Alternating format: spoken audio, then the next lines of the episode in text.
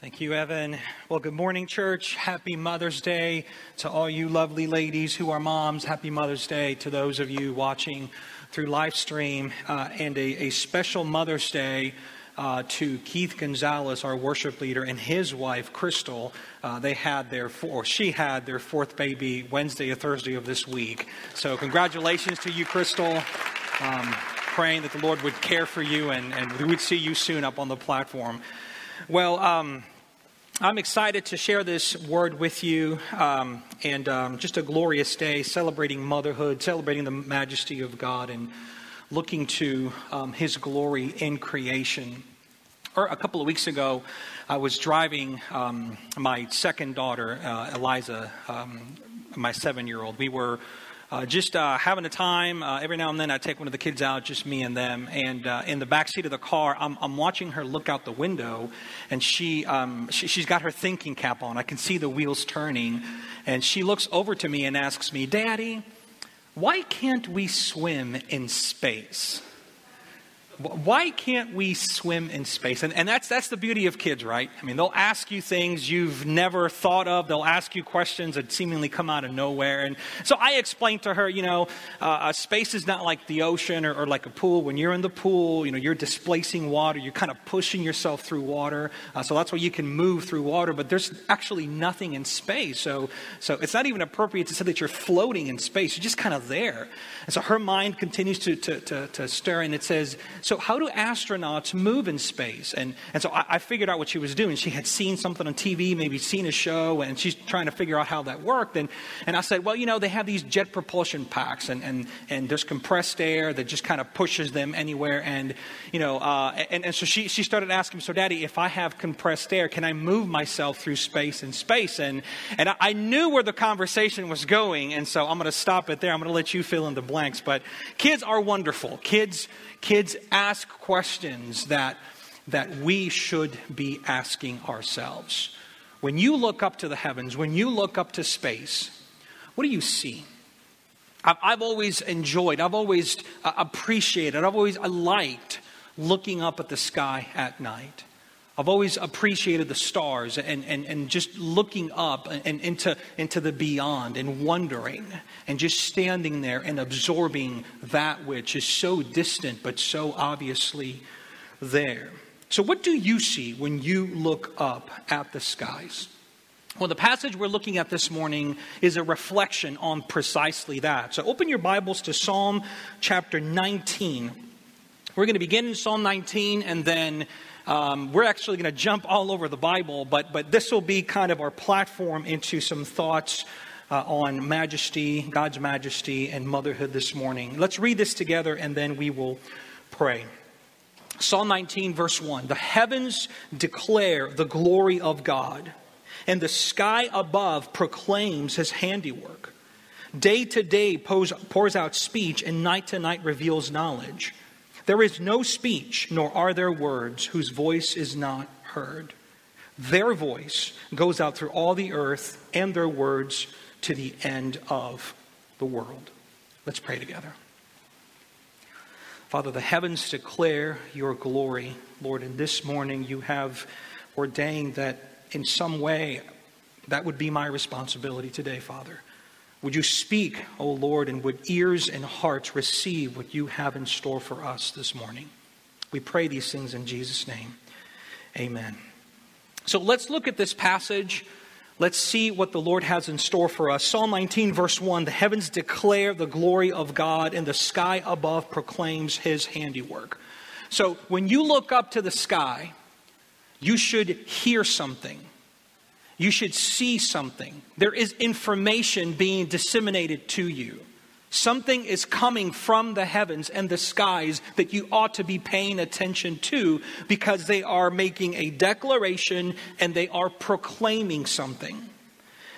The heavens speak they say something. This psalm wonderfully uses that uh, uh, metaphor of agency. It's as if the heavens is a person and they're saying something. They want to let you know, they want to let you in on a secret. They've got something on their menu they want you to look at. And, and what do they say? Well, they say two things they, they declare the glory of God and they proclaim his handiwork. Now, the heavens in this passage simply refers to, to, to the universe, to the cosmos, to, to everything that you see when you look up, and everything that you can't see when you look up. But, but th- this points to God's design of the universe. There is purpose and intentionality to what God has made. There is no random act of creation. Every molecule serves a purpose. And this passage teaches us that the universe serves the purpose of a sign. The sky is up there, the heavens are up there as a type of sign. They point us to our Creator and they teach us something about Him. When God said to create the universe and everything that was in it, He gave every aspect of creation a job description. And when He called the heavens and the skies to His office, He handed them the job description and He told them, hey, listen, this is what you're going to do. You're going to describe me, and you're going to bear witness that I made you. That's what this passage says. The heavens declare the glory of God, and the sky above proclaims His handiwork. And look at verse 2. Day to day, night to night. This declaration, this, this testifying, this, this um, proclamation is continual. It wasn't a one time thing and done, it's a repetitive, continual process. Every morning, the heavens declare the glory of God. Every night, the heavens proclaim His handiwork. When you look up to the heavens, you are meant to receive basic information that there is a God and that He is something like very powerful, very great, very grand, very majestic to be able to create that which you see. And more than any other aspect of creation, the heavens and the sky, they communicate God's transcendence, God's otherness, God's superiority, God's majesty. Psalm 147 helps us here where he says, the psalmist says, He determines, speaking of God, He determines the number of stars. He gives to all of them their name. Great is our Lord and abundant in power. His understanding is beyond measure. I'm one of three boys, and, and growing up, you know, one of three boys, all three of us are getting in trouble. And my mom would stumble upon our names to, to discipline whatever boy had done something wrong. Maybe if you're a mom here, you, you, have done that. So she'd go, Douglas, Alejandro, Ronald, or no, Ronald, Alejandro, Douglas. She'd stumble, she, she'd forget our names, right? That's three names. I, have noticed that about myself as well. When I, I want to get one of my daughter's uh, attention, I'll say, Olivia, no, I, which one are you again? I'll just kind of have a moment that I'll forget. I'll forget one of three names. Psalm 147 says that the Lord knows the names of the star in the sky. God has created billions and trillions of stars in the sky, and He knows their name, and He remembers their name, and He will never forget their name. Isaiah 40 helps us uh, with this even more. Isaiah 40, verse 12 Who has measured the waters in the hollow of his hand, and marked off the heavens with a span, and closed the dust of the earth in a measure, and weighed the mountains in scales, and the hills in a balance? Jump down to verse 21. Do you not know? Do you not hear? Has it not been told you from the beginning? Have you not understood from the foundations of the earth? It is He who sits above the circle of the earth and its inhabitants are like grasshoppers, who stretches out the heavens like a curtain and spreads them like a tent to dwell in. I grew up sharing a room with my brother, and I slept on a twin mattress till I was about 17 years old. When I got married, I, I got an upgrade, so the twin mattress went to a, a, um, a queen size bed. And uh, to this day, when it's laundry day and we get the, the fitted sheets out of the dryer, I, I, can't stretch those things out on the mattress by myself. Like, I need help. I'll get one corner and then I'll put the other corner in. And when I'm going to that third corner and you start stretching out, what happens? The other corner kind of pulls back and you're like, oh man. And then you go back to that corner. And it's like a 10 minute process to stretch out fitted sheets. Right? Am I the only one this happens to? Read this passage again.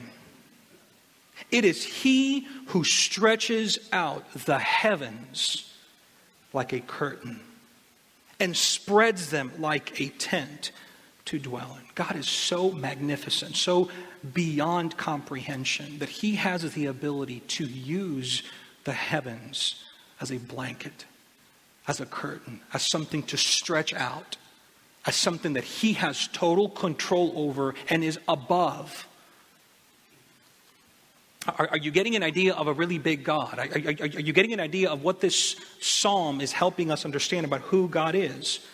Verse 26 in Isaiah says, Lift up your eyes on high and see who created these. He who brings out their host by number, calling them all by name, by the greatness of his might, and because he is strong in power, not one is missing.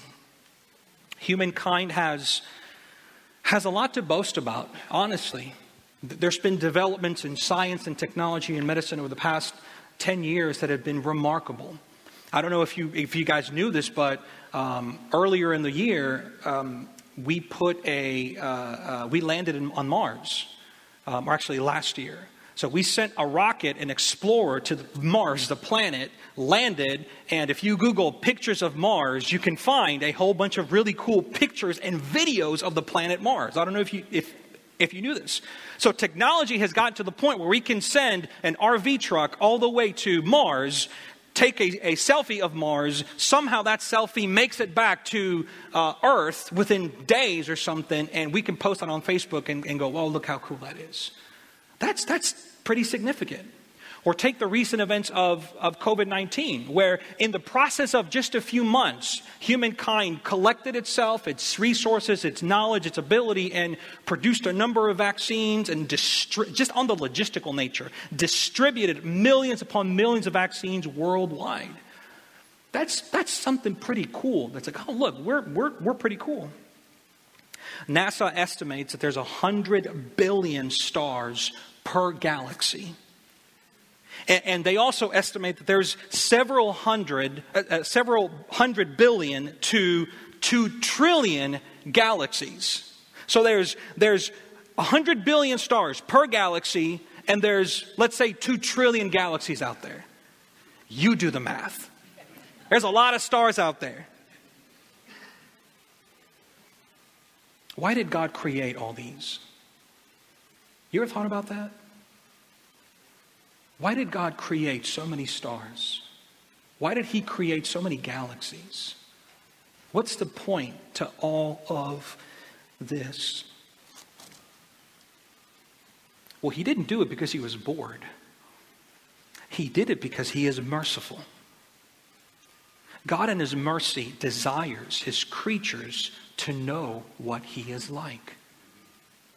He wants us to get some idea of who He is so that we would properly orient who we are to Him. And so, how does He go about communicating that? Well, maybe if there's a being out there who could make millions upon trillions of stars and know them by name, that being has revealed something about himself, hasn't he? And this is what this passage tells us in Isaiah. God himself says, Lift up your eyes on high and see who created these. So God wants us to know something about him, and he's given that responsibility to the heavens he has created. Charles Spurgeon helps with, with just a really good thought about this. He says, The heavens declare or are declaring every moment God's existence, power, wisdom, and goodness are being sounded abroad by the heavenly heralds which shine upon from above. He who would guess at divine sublimity should gaze upward into the starry vault. He who would imagine infinity must peer into the boundless expanse. He who desires to see divine wisdom should consider the balancing of the orbs. He who would know divine fidelity must mark the regularity of the planetary motions. And he who would attain some conceptions of divine power, greatness, and majesty must estimate the forces of attraction, the magnitude of the fixed stars, and the brightness of the whole celestial train. It is not merely glory that the heavens declare, but the glory of God.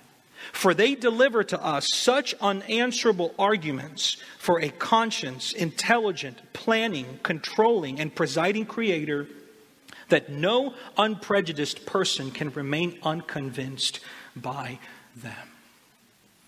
I, I love that language of heavenly heralds.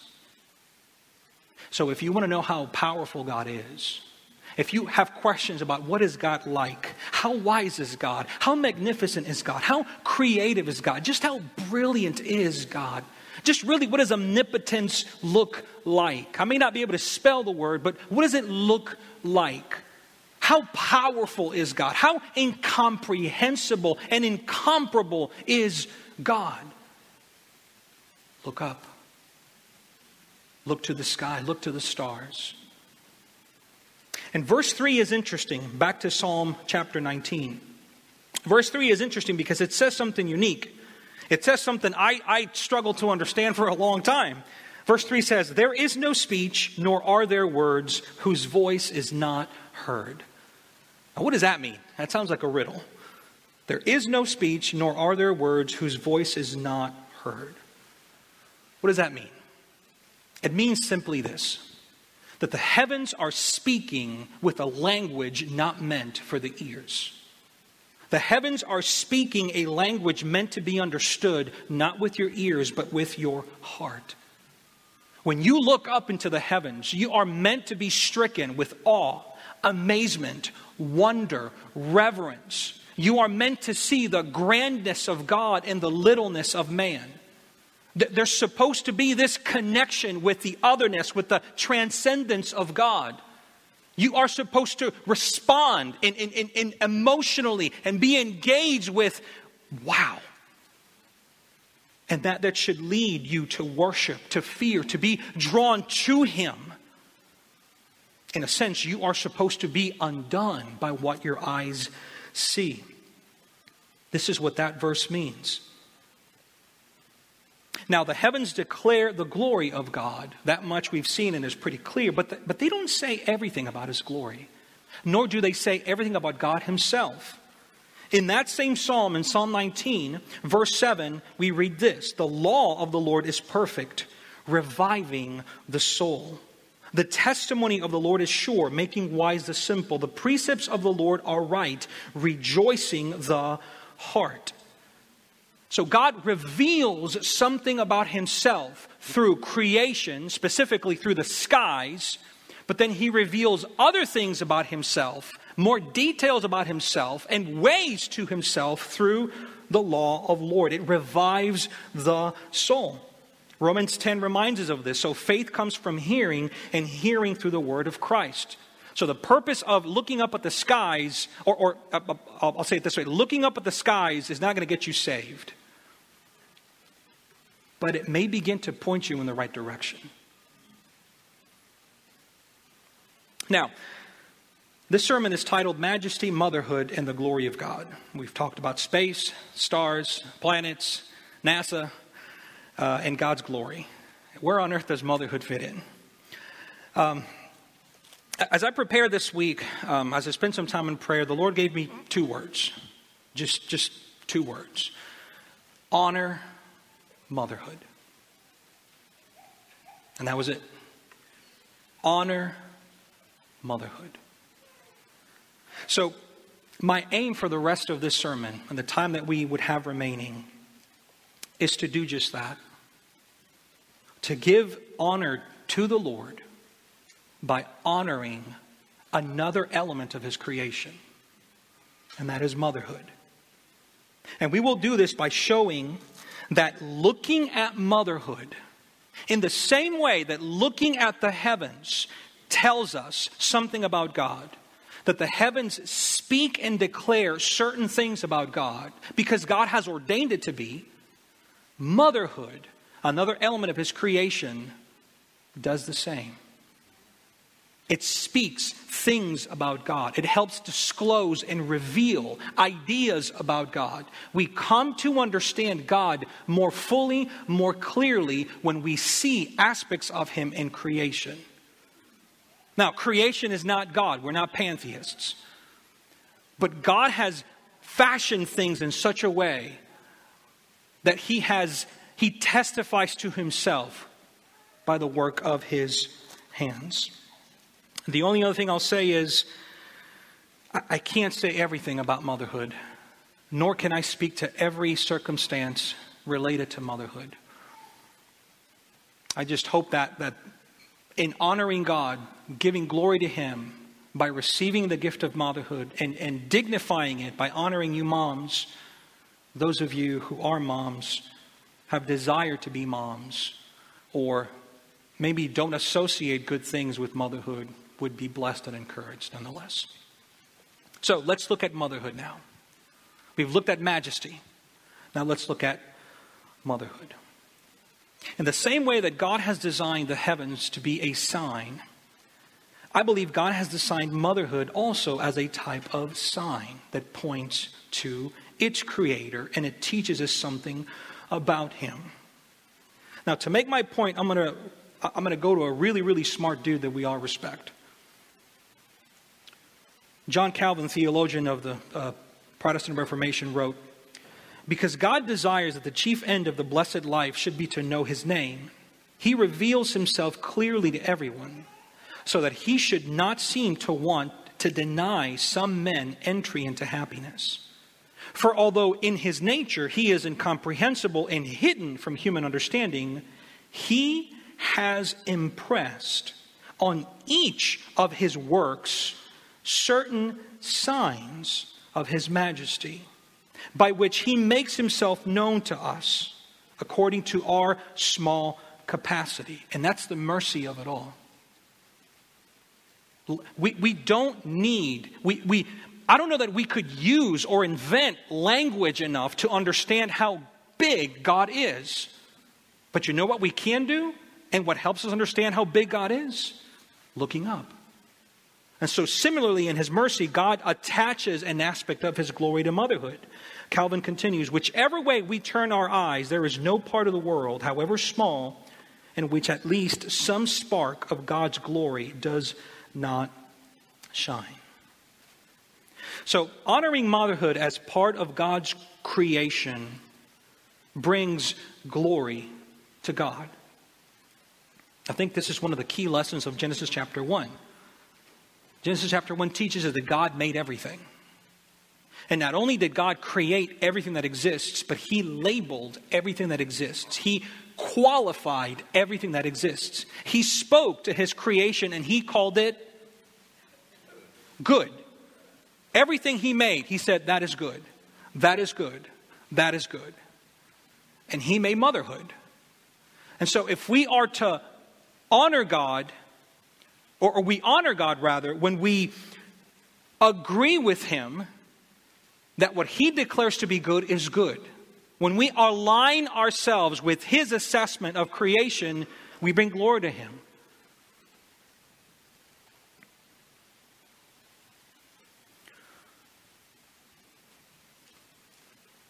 Let's look at some of the ways motherhood does this. Motherhood is a unique aspect of creation. There are peculiar glories attached to motherhood. There are unique and specific things that God has delighted to do in motherhood that communicate things to us that are absolutely beautiful. And two of those peculiar glories are life and love. When you look at, when you look at motherhood, when you understand motherhood biblically, you come to conclusions about the origin and the meaning of life and the nature of love. Motherhood helps clarify those ideas to us, and we are all the better for it. So let's go back to Genesis. The first peculiar glory is life. Our earthly life giver, that is our moms, point us to the author of life. Our earthly life givers. We were all born of a mom. We all come from a mom.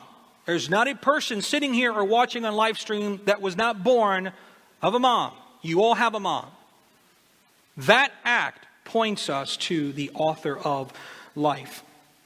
So we're, we're, we're going to take two passages, one in the Old Testament and one in the New Testament, and collide them together and see what happens. Genesis chapter 1, verse 26. God said, Let us make man in our image, after our likeness. So God created man in his own image. In the image of God, he created him. Male and female, he created them. And God blessed them. Now listen carefully. And God said to them, Be fruitful and multiply and fill the earth. John chapter 1, verse 1. In the beginning was the Word, and the Word was with God, and the Word was God. He was in the beginning with God. All things were made through Him, and without Him was not anything made that was made. In Him was life, and the life was the light of men. God made us in his image. That's what Genesis tells us. The Trinity conferred among itself and said, Let us make man in our image. God makes us in his image and immediately commands Adam and Eve to be fruitful and to multiply. God creates life and tells that life, create life. God creates two living beings that bear his image and tells them, Go multiply and fill the earth. And John tells us that in the beginning, Jesus was part of this. That Jesus cooperated in this event, that Jesus was the chief creator with the Father and the Spirit, creating everything with God. And in Jesus was life. So, do, do, you, do you see some of the connections here? There's two. The first is that the Creator, the source of all life, was pleased to give his creatures the ability to imitate him. Every time a child is born, we ought to hear an echo of creation. Every time a child comes to life, we ought to hear an echo of Genesis chapter 1. As God gave life to Adam and Eve, every time a woman gives birth, she gives life to a child. That birth should point us to where all life comes from. We ought to be reminded of what God did in the beginning. Remembering is a valuable thing. If you, uh, if you have a, a, a, Facebook account or a Google Photos account, uh, all types of social media accounts have this thing where they remind you of what happened the year before, when they show you a picture or a post that you posted a year before. So today's May 9th. If you logged onto Facebook this morning, shame on you.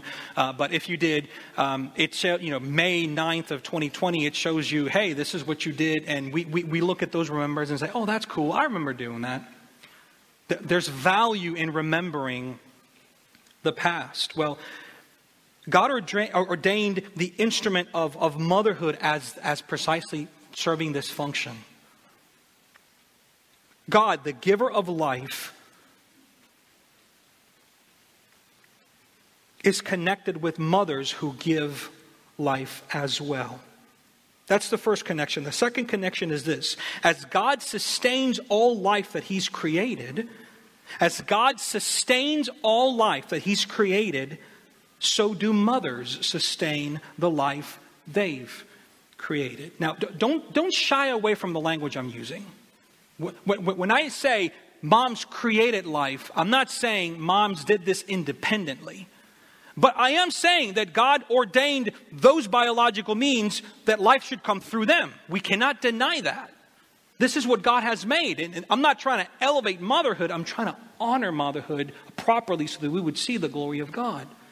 So don't be afraid of that language. And, and Job 12, verse 10 says, In his hand is the life of every living thing and the breath of all mankind. In his life is the life of every living thing and the breath of all mankind. Have y'all ever seen a mother hold a newborn infant? Moms. And, do you remember holding your newborn infants? What were you doing? Were you not sustaining that life? Was that life not dependent on you in that moment? Were you not giving life to that creature as God had designed your body to operate? You were sustaining that beautiful creation in a parallel, similar way that God sustains all creation. God designed life to come from mothers and be sustained by mothers. And both of those realities serve as a glorious sign to Christ who is the author and sustainer of all life.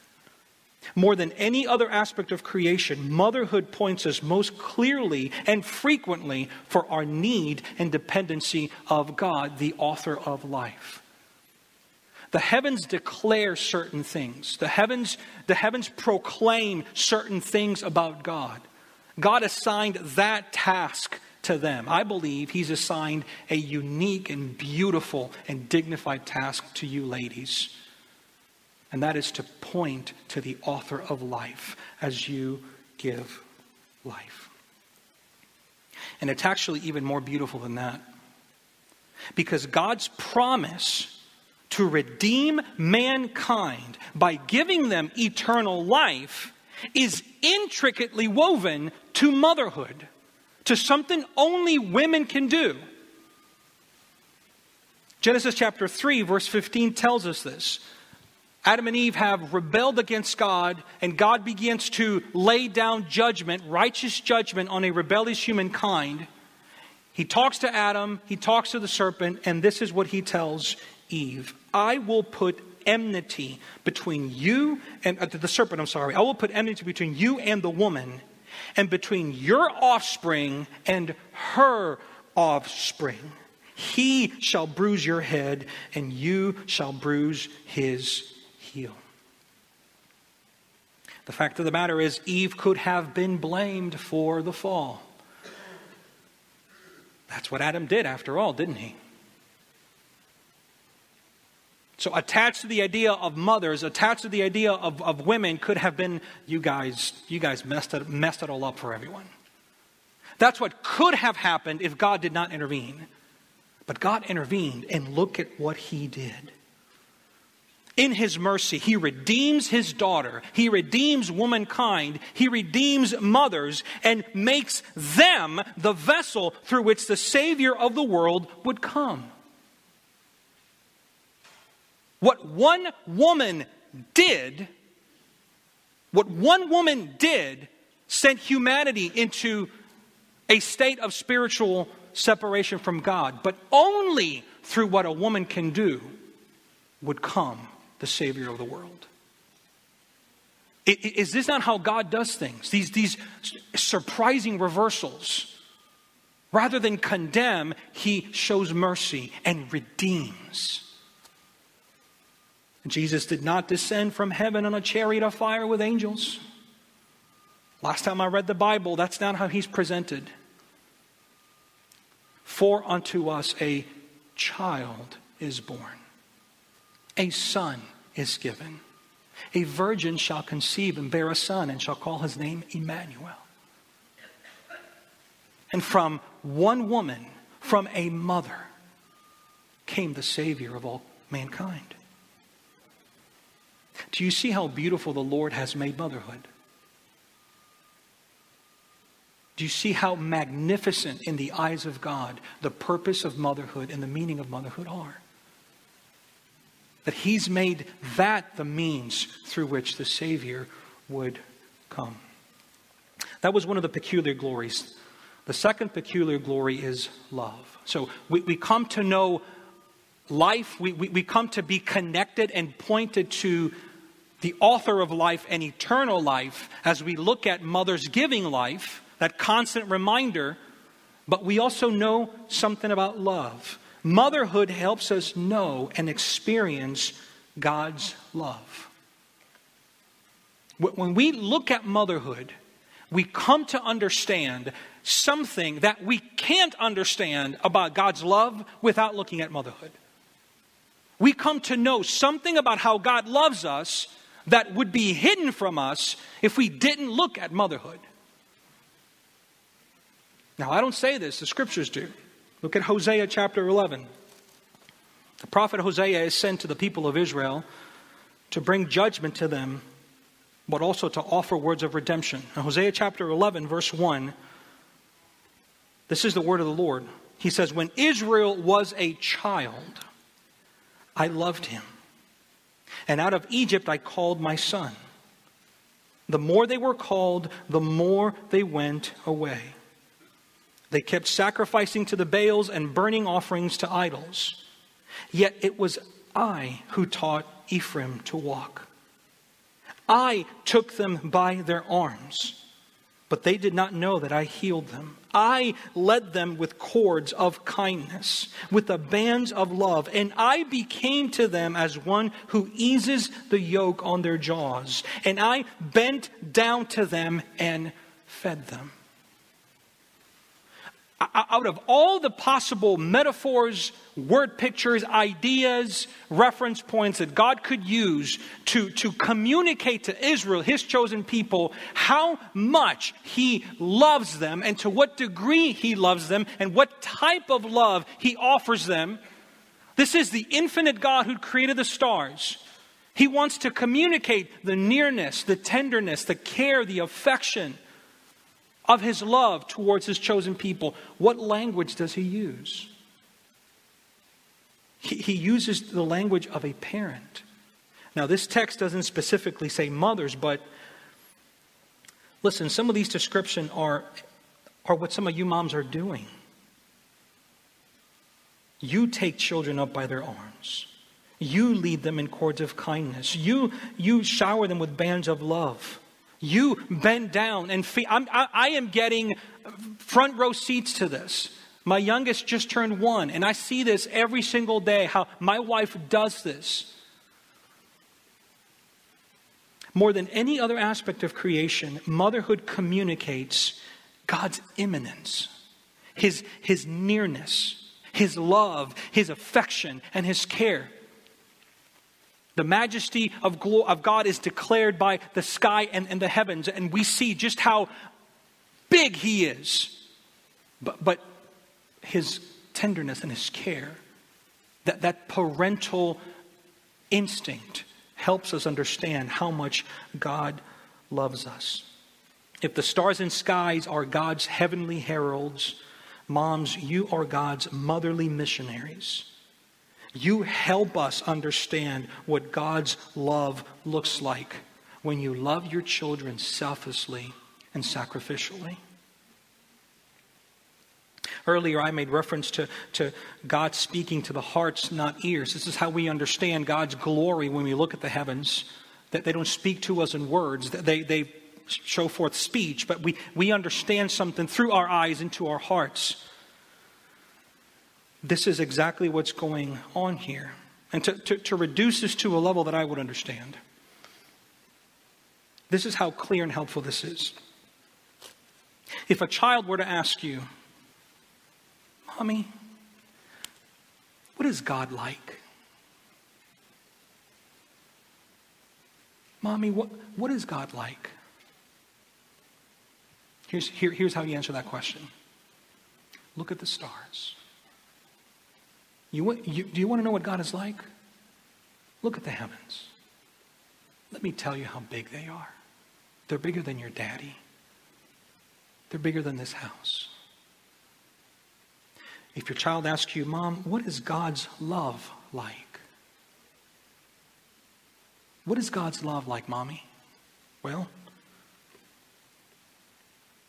look at how mommies love their children. God's love is more than that, we understand, but, but, but it's like that. Moms, you know exactly what I'm talking about, don't you? I, I thought I knew how much God loved me. I thought I knew. I'd read books about God's love, seminary education, talked to really smart people about God's love, listened to sermons about God's love. I thought I knew. And then I had a child. And then I, I held this little life in my hands. And I, I was dumbfounded, utterly dumbfounded by recognizing you have done nothing, little creature. Nothing.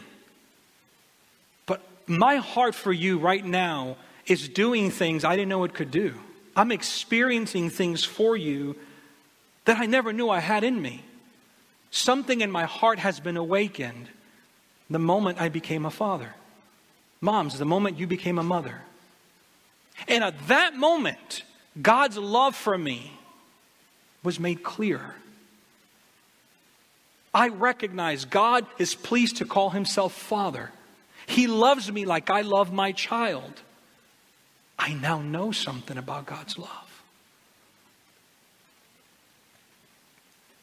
Moms, you are precious, precious heralds of God's glory by helping us savor and experience His love. Now, motherhood declares the glory of God, but it doesn't say everything about His glory, nor about Him, just like the heavens. You can't come to saving faith by looking at the love of a mom for her children. But motherhood helps declare how God loves us, but not what God has done in love towards us. John chapter 3, verse 16 For God so loved the world that he gave his only Son, that whoever believes in him should not perish but have eternal life. For God did not send his Son into the world to condemn the world, but in order that the world might be saved through him. If you're a mom in this room, you, you you feel that verse differently. You understand the type of love God has for his children that he would send his own son to be killed by them.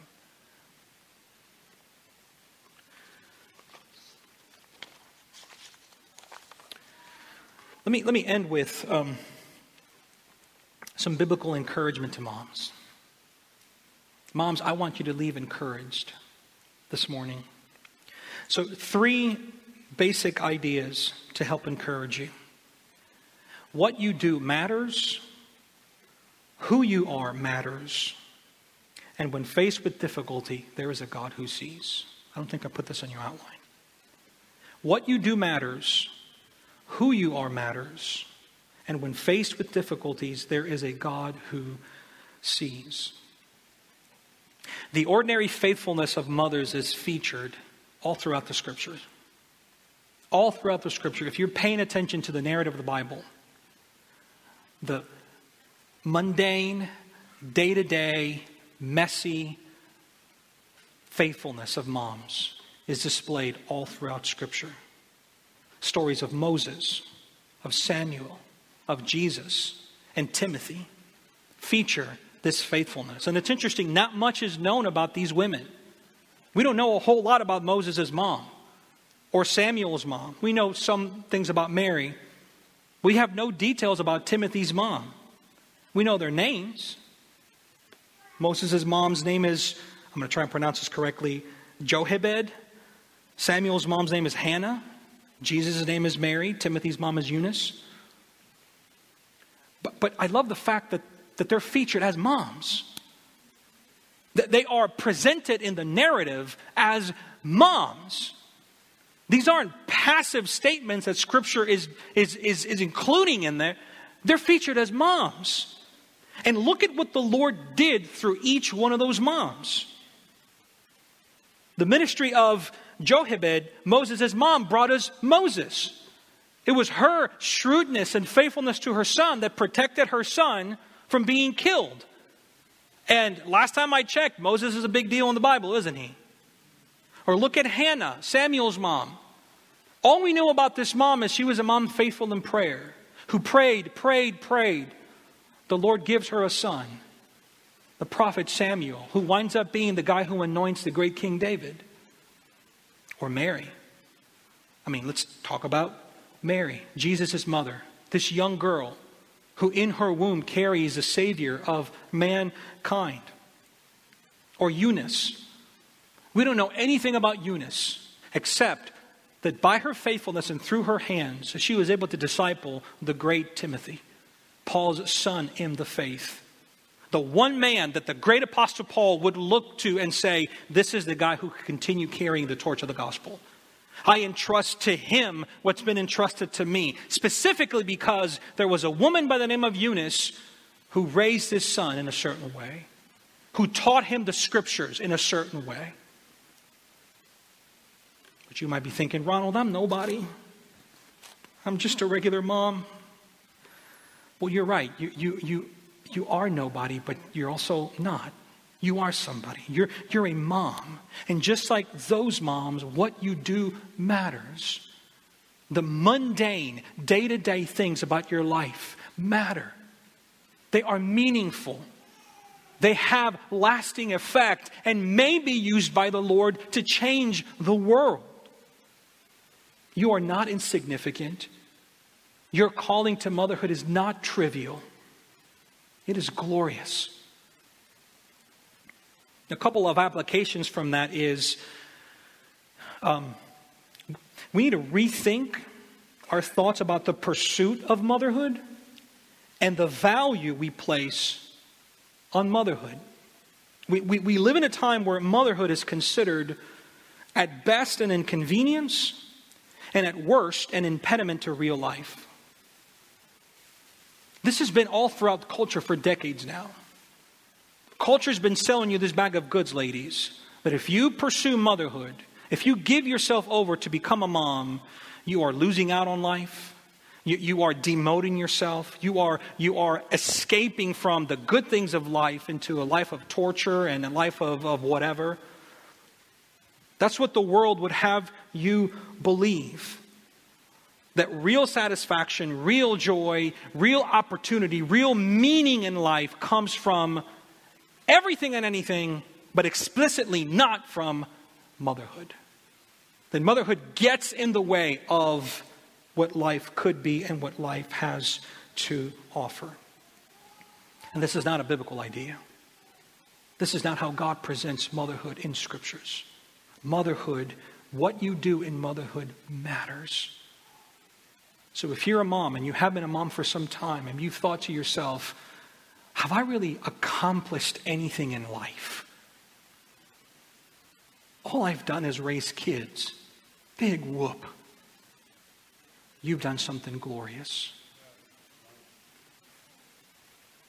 Now, ladies, this doesn't mean you have to be a mom. This is not what the scriptures would mandate that every woman has to be a mom or that everyone has to be married, by the way. Singleness in scripture is a gift. It's a glorious thing. This is one, an, another one of those surprise reversals that the narrative of Scripture elevates things that people would naturally look at and say, oh, that's a, that's a deficiency, and it turns them to something precious.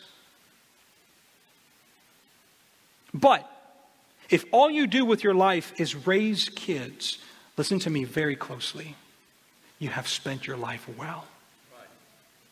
You have spent your life well. You have honored God's call on your life, and you have done something of meaning. Now, I realize what I just said is radically politically incorrect and socially offensive. But I'd rather be socially ad- I'd rather be biblical than socially acceptable. Mothers, should it be the will of God in your life Ladies, should it be the will of God in your life to be a mother, pursue it with abandon. The second thing is who you are matters. So, what you do matters, moms, but who you are matters.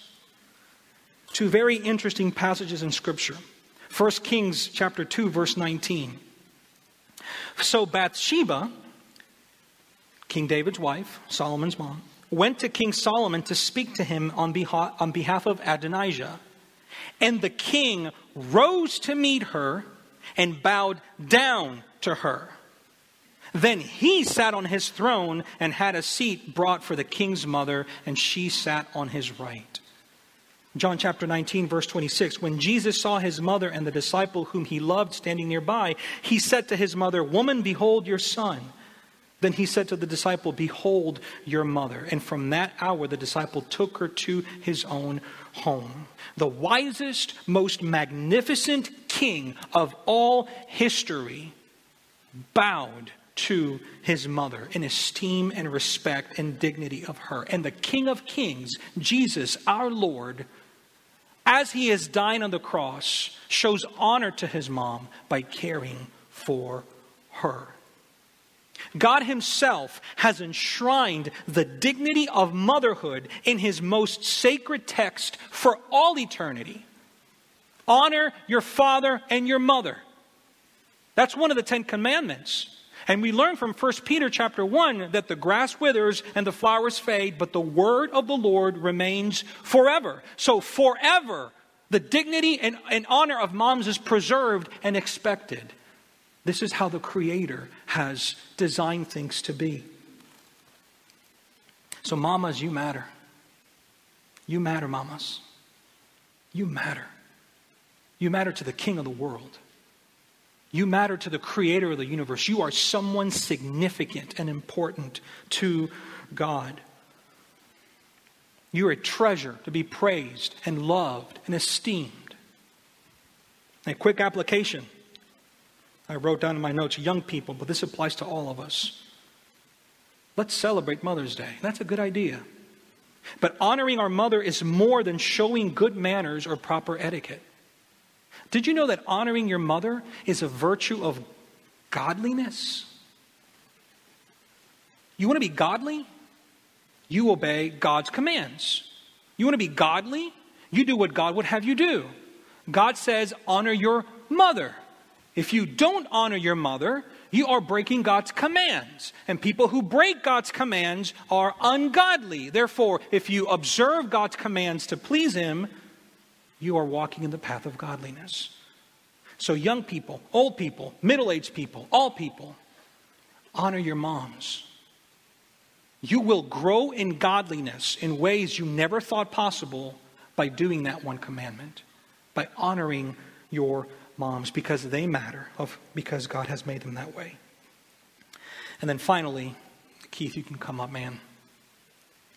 When faced with difficulties, moms, there is a God who sees. When faced with difficulties, if the idea of motherhood is a difficulty for you, if it is trying for you, if this is not a good holiday for you, if Mother's Day brings you nothing but pain and sadness, if trouble visits you, there is a God who sees. There's a beautiful story in Genesis chapter 16 about a single mom. A mom that lived a life that must have been somewhat difficult, but she was provided for, she was cared for, she, she, she lived a decent life until motherhood visited her, until she was made a mom by force. We know this one by the name of Hagar. And it is as a result of motherhood visiting her that her life becomes so unbearable, so unsustainable, so, so depressing and sorrowful that she prefers to leave into the wilderness and have her fate sealed by wild animals, by the, the, the, the environment, be, be, be killed by starvation or dehydration or whatever, be stole by, by you know, a band of whatever. Her plot in life was so hard that she said, I'd rather not live anymore. And in the midst of her despair, in the midst of the most difficult moment of her life, she has an encounter with God. And she is fundamentally changed because she comes to know that God sees her. You are the God who sees. So, ladies, moms, wherever you are, whatever this day affords you in pain, in loss, there is a God who sees. There is a God who is desiring for you to come to Him and to receive something unique and meaningful. There is a God who wants to remove the burden of pain by impressing on you the care of his presence. So, would you come to him? If you are a mom in this room, can we honor you? If you're a mom in this room, would you stand?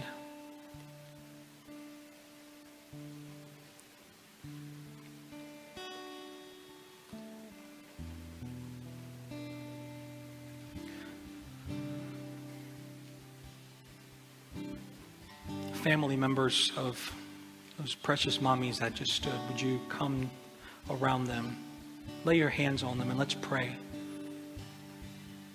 for one of God's most gracious and beautiful gifts. Let's pray together.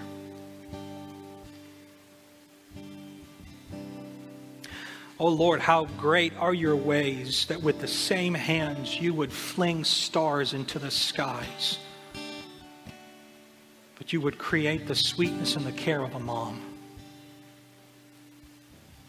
Father, thank you for what you communicate to us through moms. Thank you for their ministry to us, O oh Lord. Thank you for their love, their compassion, their steadfastness, O oh Lord.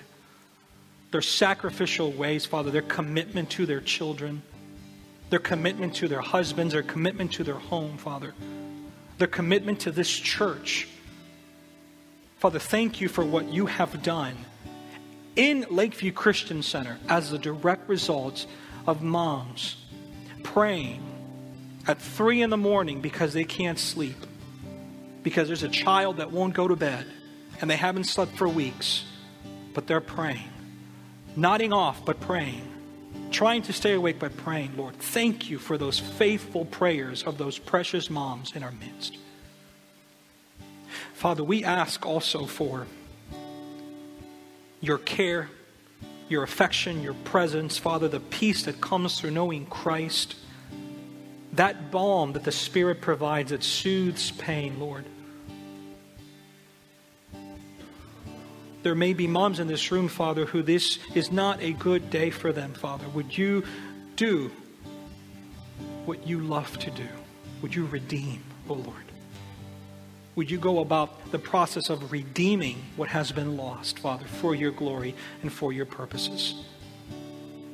Father, we bring you glory by being reminded that you are the author, that your hands created the heavens and your hands created moms. Be praised and glorified, O oh Lord, this morning we pray. In Jesus' name, amen and amen. Happy Mother's Day to all you ladies here and to all you ladies watching through live stream. Y'all have a good day.